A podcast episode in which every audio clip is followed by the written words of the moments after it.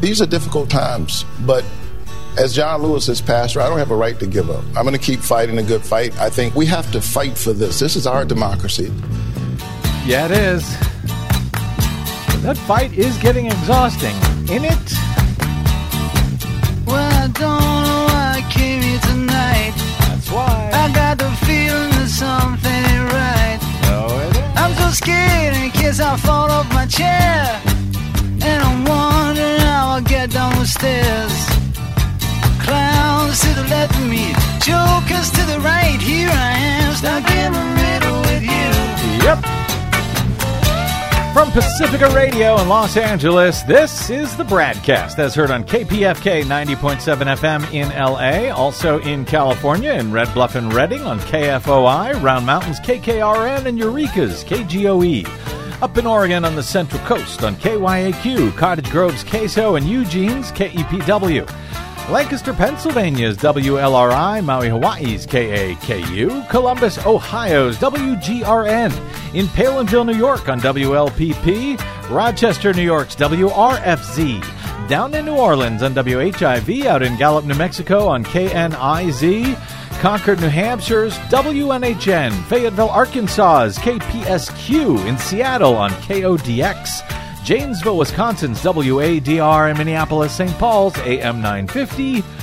KTNF. We also stream coast to coast and around the globe every day on the internet on the Progressive Voices channel, Netroots Radio, Radio for Humans, FYI Nation, NicoleSandler.com, Radio Free Brooklyn, Workforce Rising, No Lies Radio, Verdant Square Radio, Detour Talk, and most of your favorite podcast sites.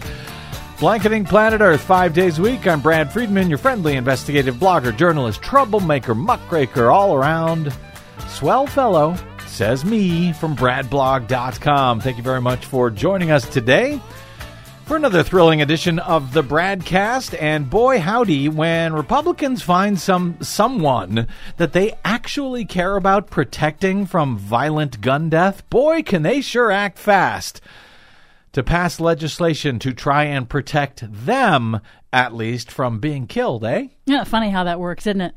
Hi, Des. Hi. On Tuesday, the U.S. House voted 396 to 27 to pass a bill extending security protections to Supreme Court justices' immediate family members.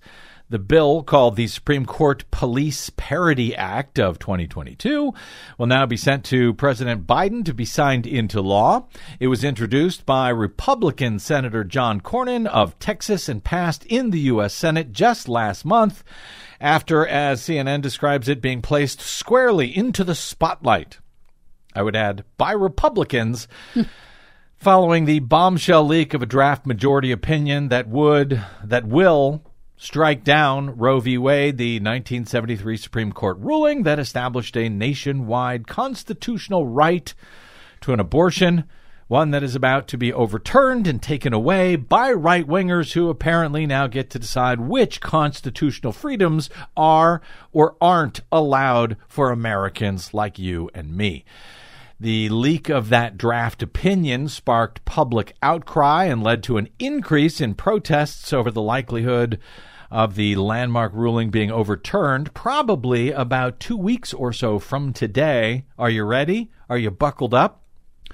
Supreme Court justices, by the way, are already covered by federal security protection under U.S. Code. This bill would extend those protections to immediate family members of the justices as well.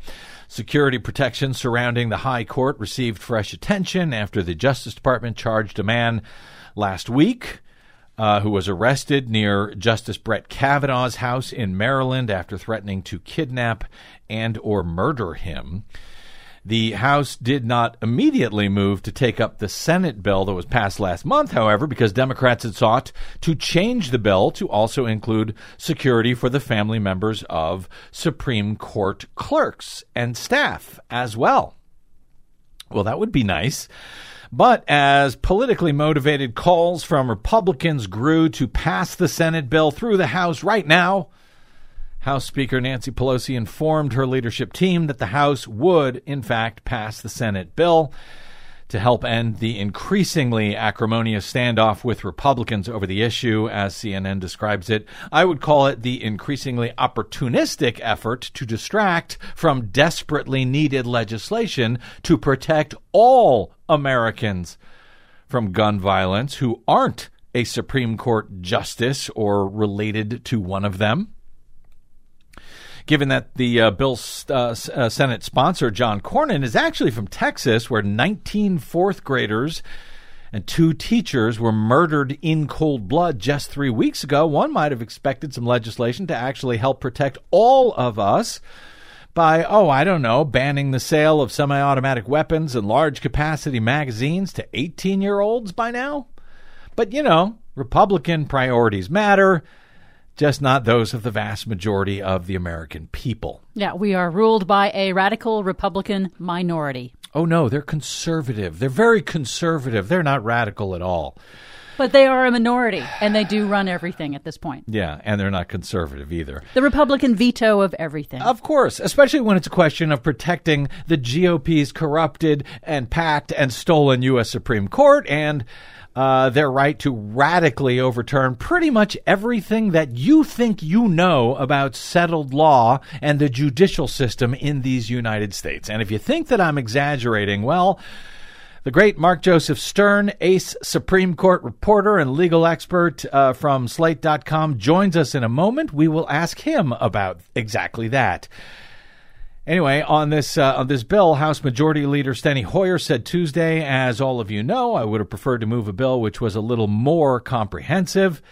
I might have suggested personally they add to the Senate legislation a ban on semi-automatic weapons and change the uh, minimum age to buy any firearms from uh, 18 to 21, and then dare Republicans to vote against protecting both the families of Supreme Court justices and the families of all Americans. But you know what? I'm not in charge. So, you know. Democrats have a lot of political considerations, I suppose, to make these days, for good or ill, as we are in the middle of uh, midterm primary season. And to that end, voters in four states on Tuesday are voting in critical midterm elections in Maine, Nevada, North Dakota, South Carolina and a uh, special U.S. House election in Texas, by the way, which could flip a current. Uh, a currently vacant, historically Democratic House seat from blue to red, but only through the end of this year's congressional session. Uh, Democrats don't seem to be particularly concerned about it because the uh, Democratic leaning 34th congressional district is being combined into another Democratic leaning district in the newly gerrymandered Texas state congressional maps, which will be used in this November's election in any event. Uh, before we get to Mark, the House committee investigating January 6 attack on the Capitol has postponed a hearing scheduled for Wednesday that was to focus on its findings about Donald Trump's attempt to use the Justice Department to steal the 2020 election. Democratic Congresswoman Zoe, Zoe Lofgren of California, a member of the committee, uh, said, quote, it's just a technical issue, explaining that for staff aides who were compiling all of these videos to be showcased at the session, quote, it was overwhelming, she said, so we're trying to give them a little room. It's not a big deal, she told reporters, explaining that the delay was not a substantive issue, not related to the availability of witnesses, etc. Whether that's true or not, of course, I don't know, but that's what uh, uh, uh, Congressman Lofgren has said. Wednesday's hearings were to feature Jeffrey Rosen, Trump's former acting AG, who replaced Bill Barr after he quit, Richard Donoghue, the former acting deputy attorney general, and Steve Engel, the former assistant AG in charge of the Office of Legal Counsel, all of who were uh, and presumably are still are uh, once rescheduled uh, going to discuss Trump's failed attempt to decapitate the head of the DOJ by removing Jeffrey Rosen, replacing him before January 6 with a low level staffer named Jeffrey Clark, who had drafted up a letter to send to all of the swing state legislatures, falsely claiming that the DOJ had found massive fraud in their state and urged them to select electors for Donald Trump instead, who actually were not elected by the voters in those states.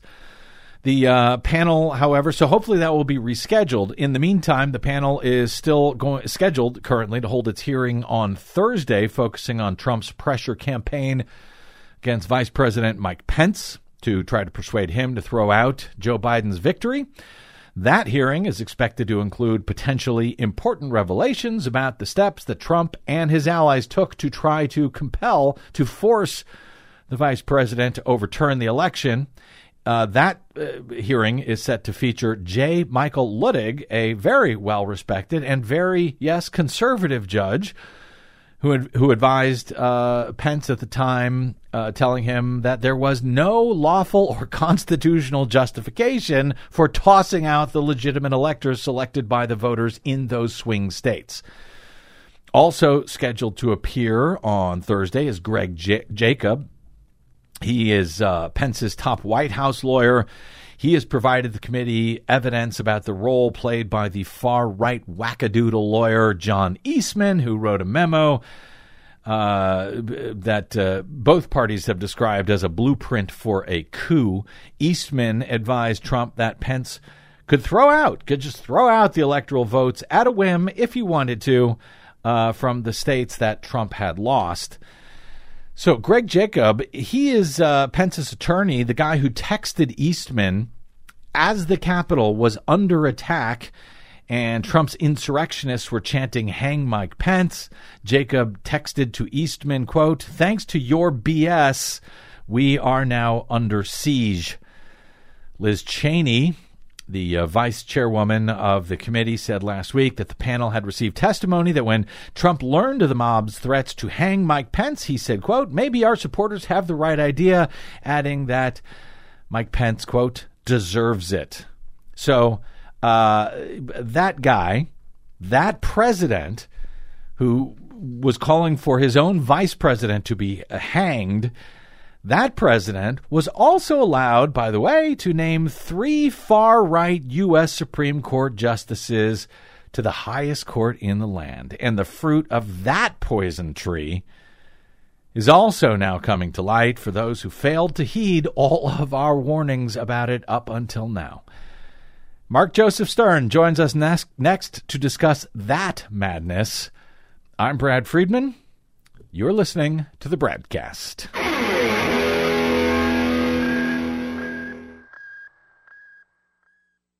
What the public hears on the public airwaves matters. At the BradCast, we do our best to bring you accurate news and analysis on the issues that actually matter, and we do it all independently without corporate or political influence.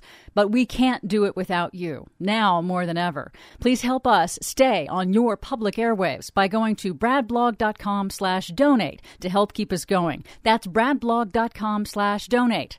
And thanks.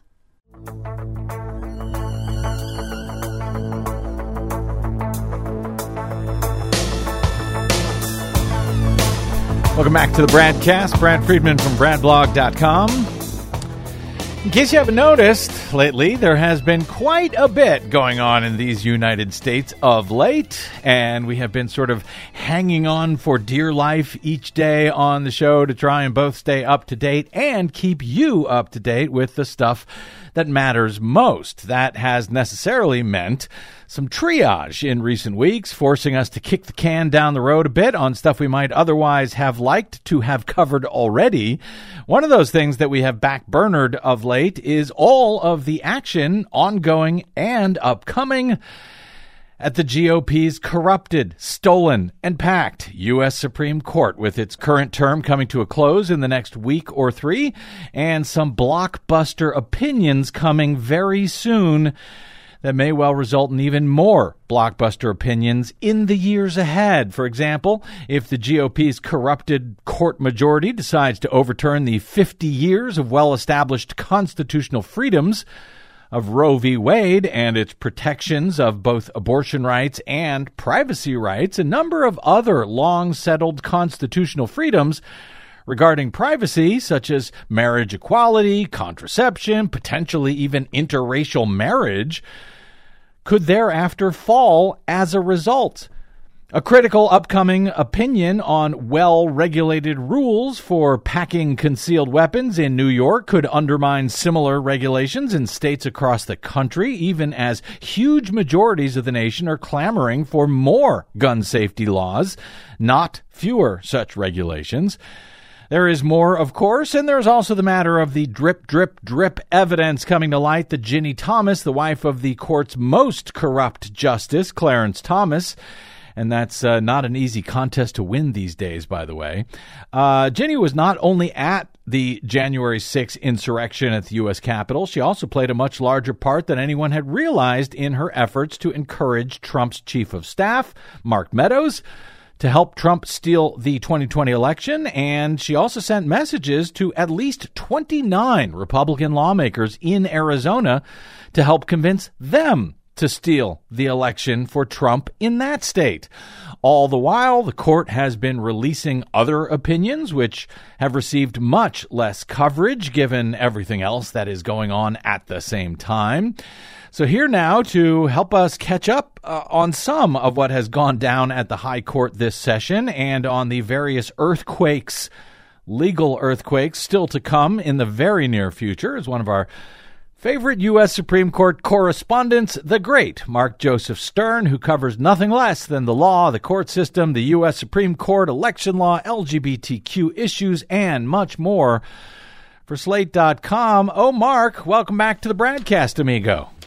Uh, wouldn't be a true June if I didn't get to talk to you, Brad. Uh, it's a too true June, I'm sorry to say, and I'm glad to talk to you Sort of. Okay, we've got uh, a lot to catch up with, uh, uh, uh, catch up on with you in a very short time. So let me see uh, how we can do here by starting with the latest very disturbing opinion on several levels, Mark, uh, to come out from the High Court, actually from the courts, plural, as this also involves a corrupted lower court as well as I see it on Monday, and it sort of seems to set the table, if I'm understanding it, for what is to come in the weeks ahead. So let me just read just the first paragraph, Mark, of your coverage of this opinion released on Monday uh, by the uh, Supreme Court. You write. Terrence Andrus's childhood was horrific. From an early age, he faced uh, heinous physical abuse and neglect at home. As a teenager, he was tormented by both peers and guards in juvenile detention. Andrus had a right to present this evidence to the jury at his capital trial, but his lawyers declined, ensuring that his client would be condemned to death. In 2020, the Supreme Court held that this failure, among others, violated the Sixth Amendment guarantee of effective counsel. And then, in an extraordinary act of defiance, five Republican judges on a lower court rejected rejected the Supreme Court's finding, insisting that the higher court got it wrong. What? Uh, these judges all but dared the Supreme Court to bring them into line as the case came back to the court. And this week on Monday, well, guess what happened? The U.S. Supreme Court reminded that lower state court that they, the Supreme Court, is in charge of setting precedent, not those lower courts. Right, Mark? I love that joke. that is what a real court would do, but this is our Supreme Court, and so it did no such thing which is amazing. I uh, so uh, just they made this decision in just two years ago that uh, this guy did not get his uh, Sixth Amendment right to effective counsel. What, if anything, has changed between 2020 and now, just two short years uh, ago, that that the court is uh, essentially throwing out its own ruling from two years ago? Not just throwing out its own ruling, but allowing a lower court to throw out that ruling, mm-hmm. effectively letting the lower court overrule the Supreme Court from below, which is simply not how this works. But what appears to have happened is that last time around in 2020, there were four liberal justices who shamed one or two conservatives into joining them. Now, of course, there are only three liberal justices, and while all of them dissented in this case, they could not find a single conservative to join them because, of course, Amy Coney Barrett has replaced Ruth Bader Ginsburg. And so the newly constituted conservative majority basically just allowed the Texas Court of Criminal Appeals to say, we disagree with the Supreme Court and will not follow its precedent and condemn this man to an unconstitutional execution. And in this case, even uh, Chief Justice John Roberts and Brett Kavanaugh, not a surprise, but Roberts, they were in the majority ordering the court, the uh, state court, to rethink its ruling essentially two years ago. They now appear to have turned on their own opinion from two years ago, letting the lower court uh, Bigfoot on them? Yes, and I'm really surprised that John Roberts would do this. Uh-huh. Not Kavanaugh, he has no principles, but Roberts has always believed in the Supreme Court's uh, total and unquestioned supremacy over lower courts and has actually scolded lower court judges for uh, defying the Supreme Court's precedents in the past. But I guess those days are over, and this time around he didn't even care enough to join Sotomayor's dissent. So, does that mean that the Sixth Amendment uh, right to effective counsel is effectively over at this point? I mean, it, what it means is that lower courts can essentially nullify the Sixth Amendment right to counsel and know that the Supreme Court will not bring them into line and overrule them. And I think it's important to talk about this dynamic because it's not just, uh, you know, the question of whether precedent exists or not. It's not just did the Supreme Court uphold or overturn this precedent. The question is also is the Supreme Court consistently enforcing its own precedent? And when the Supreme Court stops doing that, it really does send this message, a kind of wink and a nod to lower courts that they can start defying these disfavored precedents, Mm-hmm. start nullifying these disfavored constitutional rights, and get away with it. And that is a scary new phase. We've seen it happen with abortion already, but now it's moving into right to counsel, and I don't know where it'll go next, but I guarantee this isn't the end of it. Yeah, you're right. There can be no settled law when SCOTUS lets rogue just, uh, judges flout its own rulings and get away with it. And that seems to be what exactly what has happened here. Uh, Mark, does this signal some sort of an emerging uh, federalist, uh, you know, court rebellion uh, at the state level, with state courts saying, "Hey, U.S. Supreme Court, you you can't tell us state courts what to do when it comes to our own state laws"? Or am I reading too much into that? Well, it's not just state courts, it's also lower federal courts. We are seeing courts like the Fifth U.S. Circuit Court of Appeals uh, simply disobey mandates from the Supreme Court. And I don't think you're overreading this at all.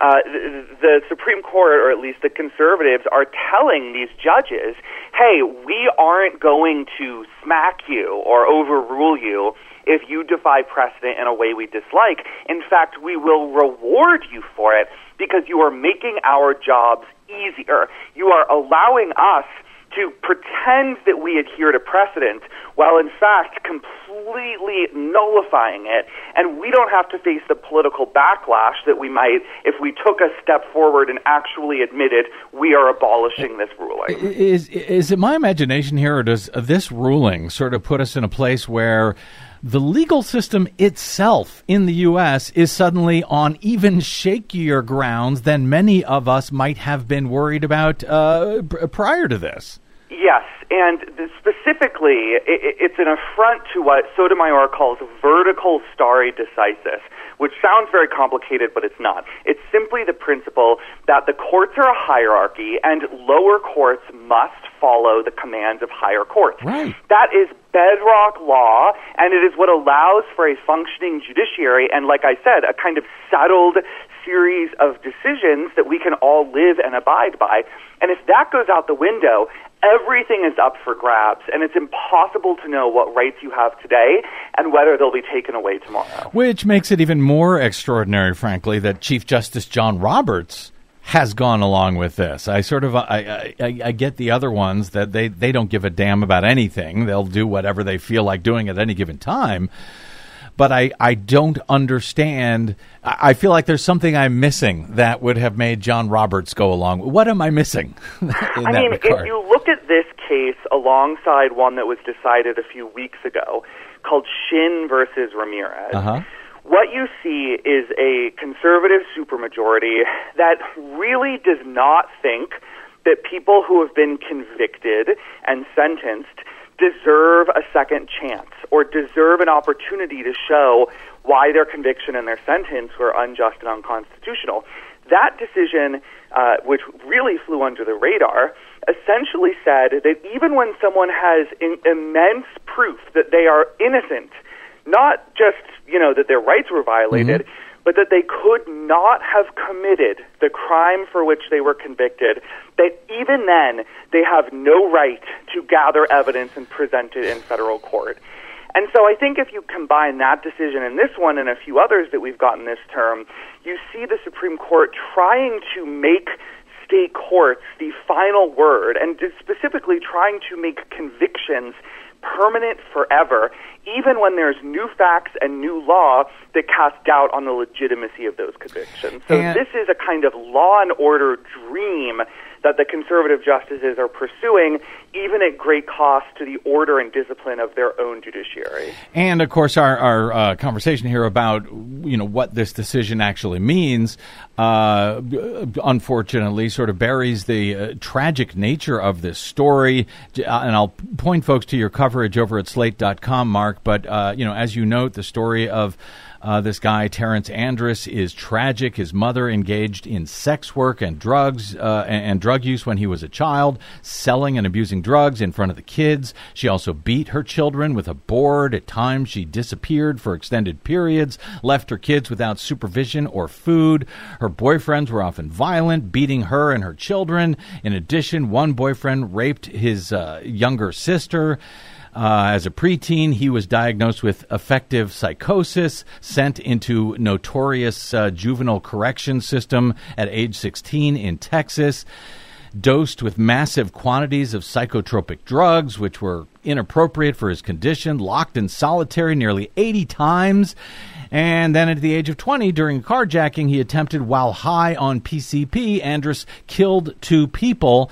He was charged uh, with capital murder, but the public uh, counsel that he received, his his uh, uh, attorneys were so bad. Most of that information was never introduced at all in the courts during his uh, his trial. I'm understanding that correctly. That's right, and, and it's just really important to to clarify here that when you are uh, facing a death sentence, you actually have a constitutional right mm-hmm. to present that evidence to the jury. And in Texas, if you can persuade one juror that this evidence diminishes your culpability and, and your future dangerousness, you become ineligible for the death penalty. So if his lawyer had simply done 30 minutes of investigation and put one reliable witness on mm-hmm. the stand to tell the jury about all of this, he would not have been, his client would not have been sentenced to death. I mean, I often say death row is filled with people who had terrible lawyers. And the reality is that outside of extreme circumstances, like very public acts of terrorism, mm-hmm. every single person on death row received ineffective assistance mm. of counsel. The Supreme Court knows that. They don't want all of those people to get new sentences. And I think that that is part of the mm. fear and anger that is driving decisions like this one. Well, it didn't drive a decision like this two years ago when the court decided another way. And now a state court says, uh, we don't care what the U.S. Supreme Court says. And the U.S. Supreme Court says, well, okay, I guess no problem then. It's, it's up to you, uh, you know, what which laws uh, you wish to follow. Uh, it's like the wild, wild west. Mark, is it is it also my imagination or, or an over interpretation at this point that the only amendment in the Constitution that seems to be sacrosanct is the court's bastardized interpretation of the Second Amendment, which completely ignores the well regulated militia part, for example, of that simple amendment uh, and maybe the narrow religious freedoms section of the First Amendment, but that everything else, pretty much uh, in the Constitution, is kind of up to the whims of the of this wildly corrupted and yes, activist court at this point. Yes, and and I was about to say, you know, they they only read the first part of the First Amendment. They talk about how there's religious freedom and free exercise. They don't talk about the separation of church and state and the Establishment Clause. Mm-hmm. So they are very active and shameless about just editing out the clauses and words in the Bill of Rights that do not serve their purpose and inserting new words and clauses that do. Ideas like the non delegation doctrine that we've talked about, conservative obsessions that exist nowhere in the text of the Constitution, and yet we're still supposed to call these people textualists. Yeah, and and we're supposed to call them uh, conservatives when these are not conservative uh, uh, decisions or readings. I mean, these are radical. Uh, anything but conservative. Okay, uh, Mark, uh, speaking of chucking well established freedoms and precedents out the window and previewing what is likely to come from SCOTUS in the weeks ahead and as the term ends and big opinions are released. We haven't spoken to you on this program since Sam Alito's obnoxious leaked draft of the uh, Dobbs v. Jackson Women's Health Organization case was published, revealing that the court is uh, on the precipice of completely overturning 1973's landmark Roe v. Wade decision, and frankly, all of the established constitutional freedoms that made it possible, like the right to privacy and the use of contraception in Griswold, and uh, those that have come out of it, uh, out of uh, Roe v. Wade, like the right to same sex marriage established in Obergefell. Have you heard anything since that unprecedented leak of that uh, majority draft majority opinion to suggest that the court's apparent five to four majority opinion that would kill Roe has changed in any way uh, in the weeks since that original leak? So I would love to tell you that I have an inside contact at the court who is feeding me up to date information on this, but I do not. No one I know at the court actually knows anything about this. My understanding is that the justices have really cracked down on the sharing of opinions out of fear of a further leak mm-hmm. and out of horror of what, what's leaked so far, and kind of closing the circle of individuals who are privy to the court's decision making process. So I am skeptical that we will get any more leaks uh, before this decision actually comes down. And in fact, I, I, I think that the leaker, him or herself, may not even have access anymore. Now, I don't know who the leaker is, of course. I suspect it's a conservative rather than a liberal. But my guess is that we've seen the last of the leaks, and the next time we see a draft of Dobbs, it will be the final opinion. Is all that secrecy, by the way, a good thing? That that this uh, you know ha- this leak has violated? I mean, I don't think that most of the Supreme Court's secrecy is very healthy. I think that its total lack of transparency in decision making can be very noxious uh, and, and just bad for the country, which deserves a, a, clearer glimpse into its work and into the individual justices' thought processes.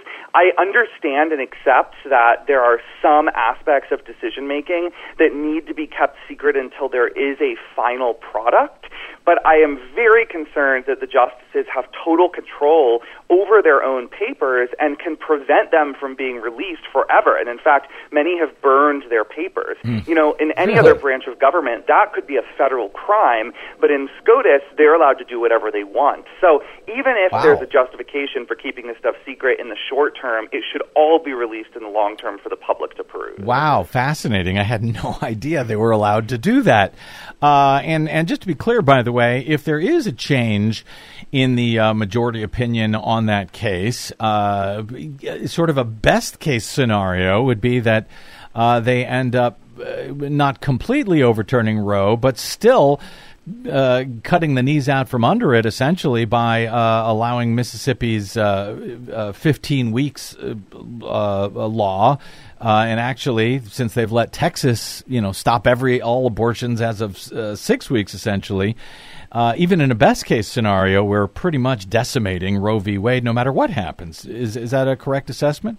Yes, that's right. I mean, it's it's pretty tragic that that is the best case scenario here. Yeah. But you know, if you rewind six months, that's what I and many others assumed would happen in this case. Yeah. I thought that Kavanaugh and Barrett would want to go with Roberts in upholding a 15-week ban, uh, but not formally overturning Roe itself and waiting till the next case. Now, of course, we know that um, two of those three appear to just want to get it over with, mm. and John Roberts is lobbying for one of them to flip, and it appears to have not been successful. And I will say, you have been on this show warning at least for the past year that this was uh, going to be coming. Uh, now, uh, Sam Alito's draft opinion uh, said that his, his his reasoning for overturning Roe should not apply to any other matters, any other cases that the very same exact reasoning applies to, like Griswold or Obergefell. So, am I overinterpreting the dangers of what this opinion is likely to do above and beyond overturning Roe,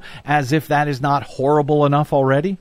You are not overreading it at all, and um, I, I would just highlight this this connection to our earlier conversation. You know, Alito has put stuff in the opinion that cast a lot of doubt on decisions protecting the right to privacy for gay people, for interracial couples, uh, for people who use contraception. And lower courts will pick up on that. Lower courts will seize upon that language and use it to start overturning those rights before SCOTUS even gets a chance to. Mm. And that's why understanding this dynamic of overruling below is so important because SCOTUS can just stop enforcing a precedent, and in doing so, can effectively allow the lower courts to nullify it. And Clarence Thomas, who is in an interracial marriage himself, surely must look at this and realize the problem with this reasoning, no? Clarence Thomas has a very complicated psychological complex that allows him to fully cut off his personal life and personal feelings from his work life and work feelings.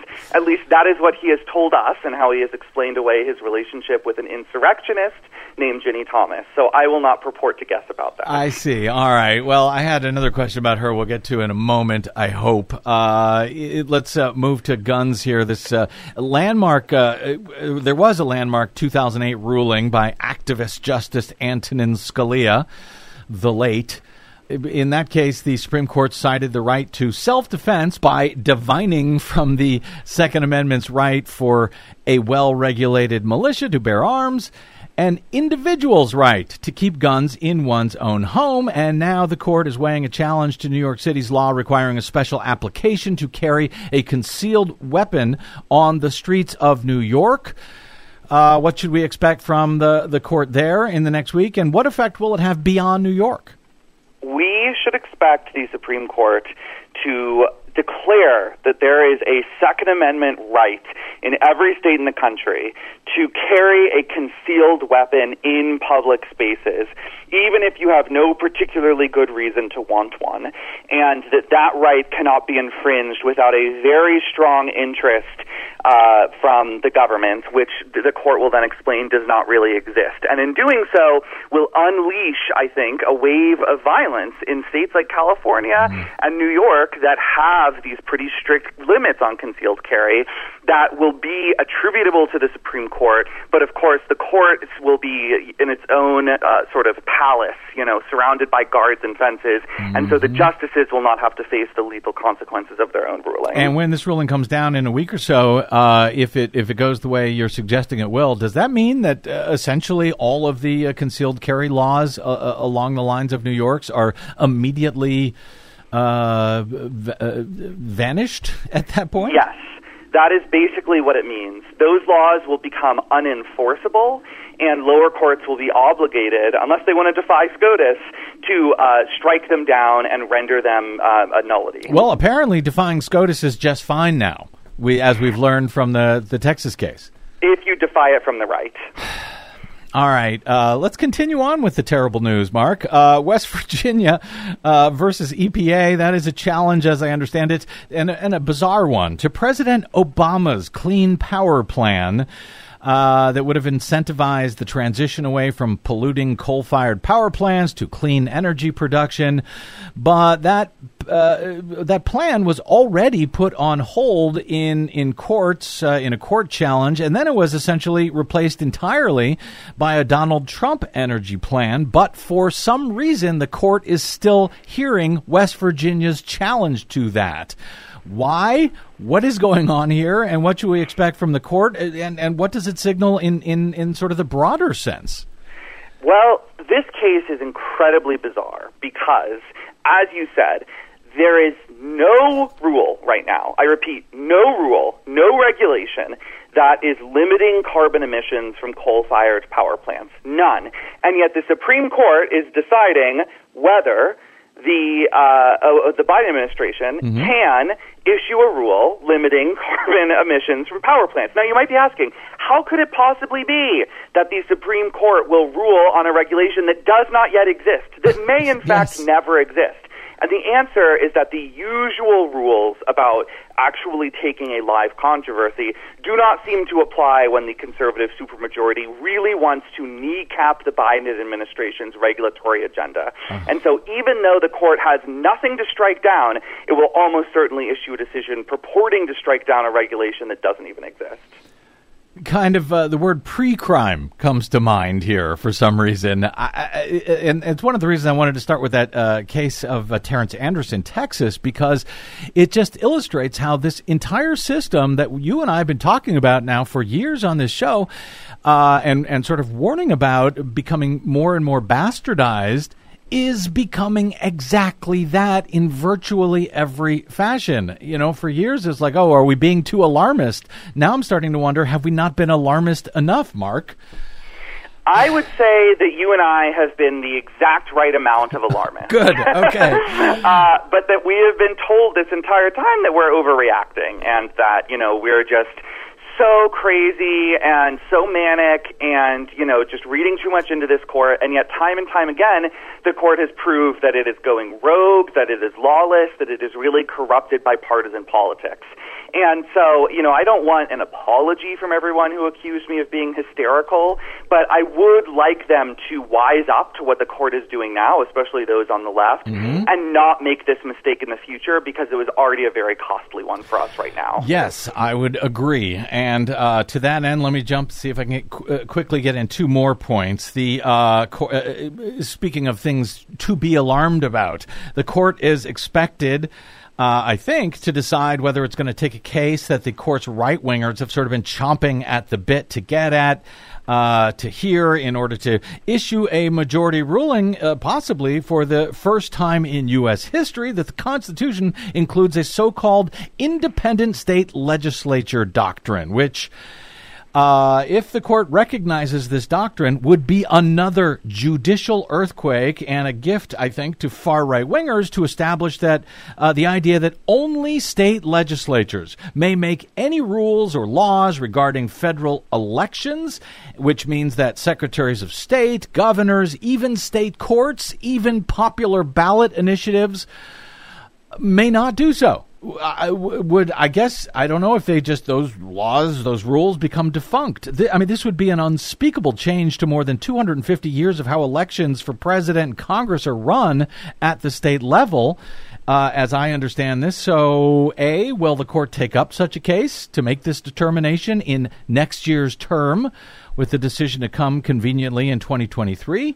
Uh, and B, if so, uh, will they actually pull this trigger? And I guess C, if so, what kind of unspeakable electoral chaos would then be teed up before the next presidential election? I think the answers are yes and yes. And this is another thing that I've been sort of ringing the alarm about. Yeah. Many people do not remember this was a part of Bush versus Gore. Yeah. And the uh, moderates, uh, Kennedy and O'Connor, refused to go along with it. But it has been a revived theory over the last few years. Uh, Federalist Society scholars have pushed it really hard, and now Republicans are using it to try to prevent governors, state courts, election boards from protecting the right to vote and putting limits on stuff like voter suppression and partisan gerrymandering.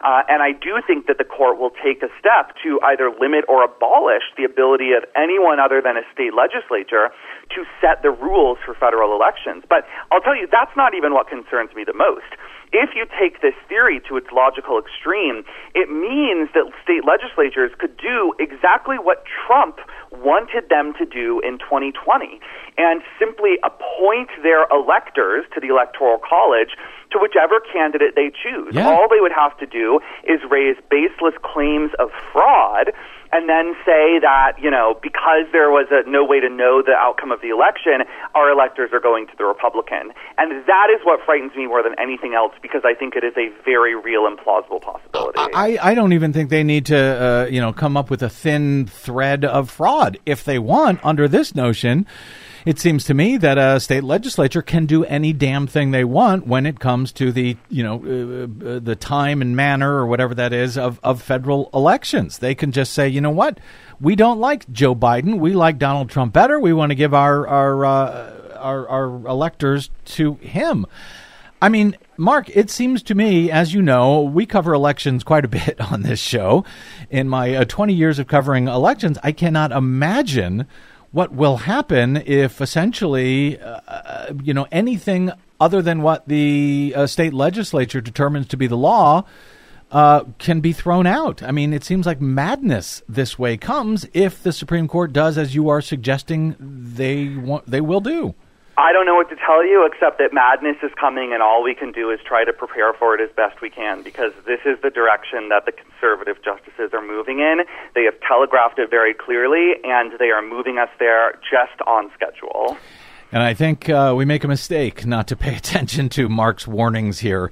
Uh, finally, here, Mark, uh, as mentioned earlier, uh, we're learning more and more each day about the corrupt Republican judicial activist known as Clarence Thomas and his corrupt activist wife, Ginny, not only being present for the uh, January 6th insurrection, but playing a larger role than previously known, lobbying Trump's chief of staff, Mark, Mark Meadows, to toss out election results, lobbying about 30 state lawmakers in Arizona to toss out the results under that independent state legislature doctrine notion.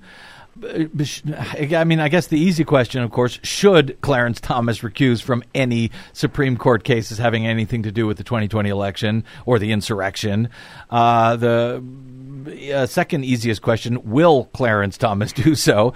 And in either case, should Clarence Thomas at this point simply be impeached, even if such an uh, uh an, uh, an, an, an option will never result in his removal? Via a trial in the U.S. Senate. Should it be done anyway? I mean, I think your first two questions answer themselves. Of course, he should recuse, and of course, he won't. Impeachment, I just I leave that to the politicians. I don't know the answer. I worry that it would eat up valuable floor time that the House needs to pass actual legislation. I worry that it could blow back in Democrats' face. That would be a distraction. But at this stage, I don't really see any other proportional response to what Clarence Thomas is doing because he is making a real mockery of the justice system and the Supreme Court. Yeah. And for him to just reject that fact and deny the reality of his massive conflict of interest, it, it's not a tenable situation if we want the public to have any faith in this court. Maybe we don't, and so Clarence Thomas is doing us a favor. Well, that's and that's really why I asked that question. I mean, because it's you know the question is, well, if none of those things, then what should happen? Otherwise, I guess the question is: everything simply optional now when it comes to the behavior of the highest court in the land and its justices? Yes, and it always has been. And we need to wake up to the fact that this is no way to run a democracy. Well, thank you for uh, joining us to wake us up here, Mark, uh, today, and frankly, uh, for so many years. Uh, you know, I hope the people have been listening to your warnings. Apparently, not enough, because boy, I think we are headed for some dark times. Uh, Mark Joseph Stern, thank you for being here through them and for trying to warn us about them. Mark Joseph Stern, his work can be found at slate.com, on the Twitters at MJS underscore DC. Of course, he covers the law, court system, Supreme Court, and so much more. Uh, for uh, Slate. Uh, thank you, sort of, my friend, and uh, definitely my friend, but thank you, sort of, and I sort of look uh, forward to talking again soon. Always a pleasure, come hell or high water. Thanks, Brad. Thank you, brother. Well, uh, okay. Well, that was bracing. that was uh, even more unsettling than I had expected. Yes, actually, yeah. for some reason. And, and what really strikes me is just how right both of you have been all of these years in your predictions of, hey, big warning here. Yeah. You know, the the radical right wing takeover of the Yep. Supreme Court. If you let them in, they will take away your rights and and really upend our system of free and fair elections and judicial you know precedent and all of that stuff. and uh, reproductive freedom and the right to stay safe. and uh, the EPA's and the authority EP to regulate greenhouse gas emissions, which will be crucial for saving the world. And not so much predictions at the time over the past several years, but warnings. Yes. Warnings about exactly this. That's the better word.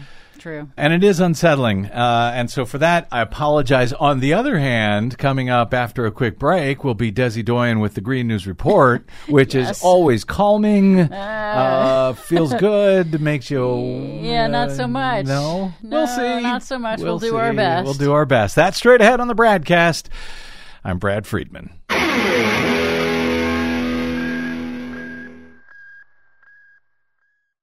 The BradCast and the Green News Report are 100% independent, 100% listener supported. But we can't do it alone. We need you. Please help us bring real facts to listeners at independent stations around the nation. Please drop by bradblog.com slash donate. That's bradblog.com slash donate.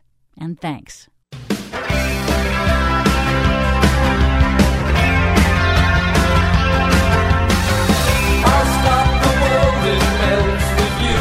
Okay, well, I'm I'm reviewing my GNR cheat sheet here, Desi Doyen, Oh, dear. and let's see. That's not good. That's not good. That's even more. That's no good at all. There's something good. I fi- I spotted something good in it. See, there's something there. If you look hard enough, in our latest Green News Report. nearly 80 million people under heat alerts. That's a lot of hot people. Another early extreme heat wave shatters records across the U.S. Yellowstone National Park closed due to catastrophic flooding. Plus, Exxon made more money than God this year. gas prices and profiteering hit new record highs. All of those record highs and more straight ahead from BradBlog.com. I'm Brad Friedman. And I'm Desi Doyen. Stand by for six minutes of independent green news, politics, analysis, and snarky comment. There was a headline in every website today gas now $5 a gallon. And everyone in LA went, oh, finally, some good news. Ain't it the truth? This is your Green News Report.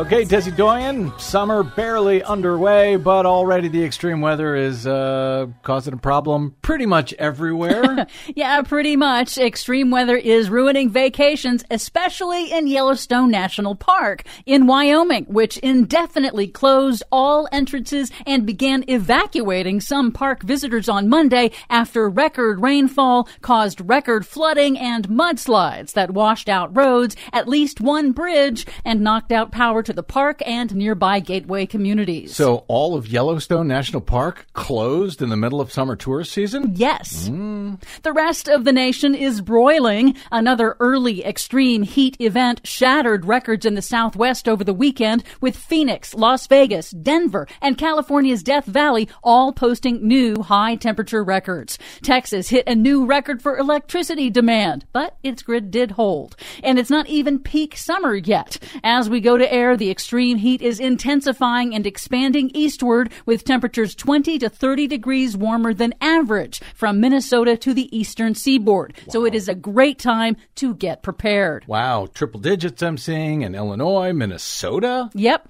Climate scientists warn that extreme heat waves are growing in frequency and intensity due to global warming. And it matters because excessive heat events cause more deaths in the U.S. than all other weather related disasters like hurricanes, floods, and tornadoes combined. Public health experts say that early extreme heat waves are especially dangerous because people are not yet acclimated to the rapid onset of high heat and high humidity. Meanwhile, gas prices have hit a new record national average of $5 a gallon, which in turn is fueling inflation. Industry experts agree that there's very little that the Biden administration can do to quickly change the market forces that have caused the surge in gasoline prices that are hitting around the world, not just in the U.S. In remarks Friday at the Port of Los Angeles, President Biden pushed back on the false narratives of the oil industry and Republicans by highlighting the oil industry's record profits and calling for a windfall profits tax. They have 9,000 permits to drill. They're not drilling. Why aren't they drilling? Because they make more money not producing more oil. The price goes up, number one. And number two, the reason they're not drilling is they're buying back their own stock, which should be taxed, quite frankly, buying back their own stock and making no new investments. All good points, but Desi Doyen, let me call you out. You said that gas prices are hitting an all new high. They're not hitting that high. They have been raised to that high by the oil companies. Excellent point. And by the way, Republicans are all in favor of this big oil profiteering. Every Democrat in the House voted in favor of a bill to stop oil and gas profiteering. Every single Republican except four voted against it. They like the high prices. I guess they do. An explosion and a fire at a liquefied natural gas export facility in Freeport, Texas is not helping energy prices. That single facility accounts for more than 20% of U.S. LNG exports and will remain closed for at least three weeks. That has further tightened global natural gas supplies, triggering even higher prices. And that's a double whammy for consumers because natural gas is a feedstock for fertilizer. So Russia's invasion of Ukraine has sent both food and fertilizer prices soaring. But high prices are good news for Russia. The New York Times reports that Russia pulled in record revenue from its exports of oil, gas, and coal in the first 100 days of its war in Ukraine. See, war pays. But some good ish news to cut down on the massive problem of electronic waste. The European Union has agreed to a new law imposing a standard charger for smartphones, tablets, and laptops. And finally, the Biden administration has unveiled the first ever standards for building out a national network of 500,000 electric vehicle charging stations by 2030. The draft regulations establish the ground rules for states to build charging station projects. Among many provisions, the new standards guarantee that every station will be accessible to all EV drivers regardless of their location, their car brand, or their charging company. So there's that. For much more on all of these stories and the ones we couldn't get to today, check out our website at greennews.bradblog.com. I'm Brad Friedman. And I'm Desi Doyen. And this has been your Green News Report.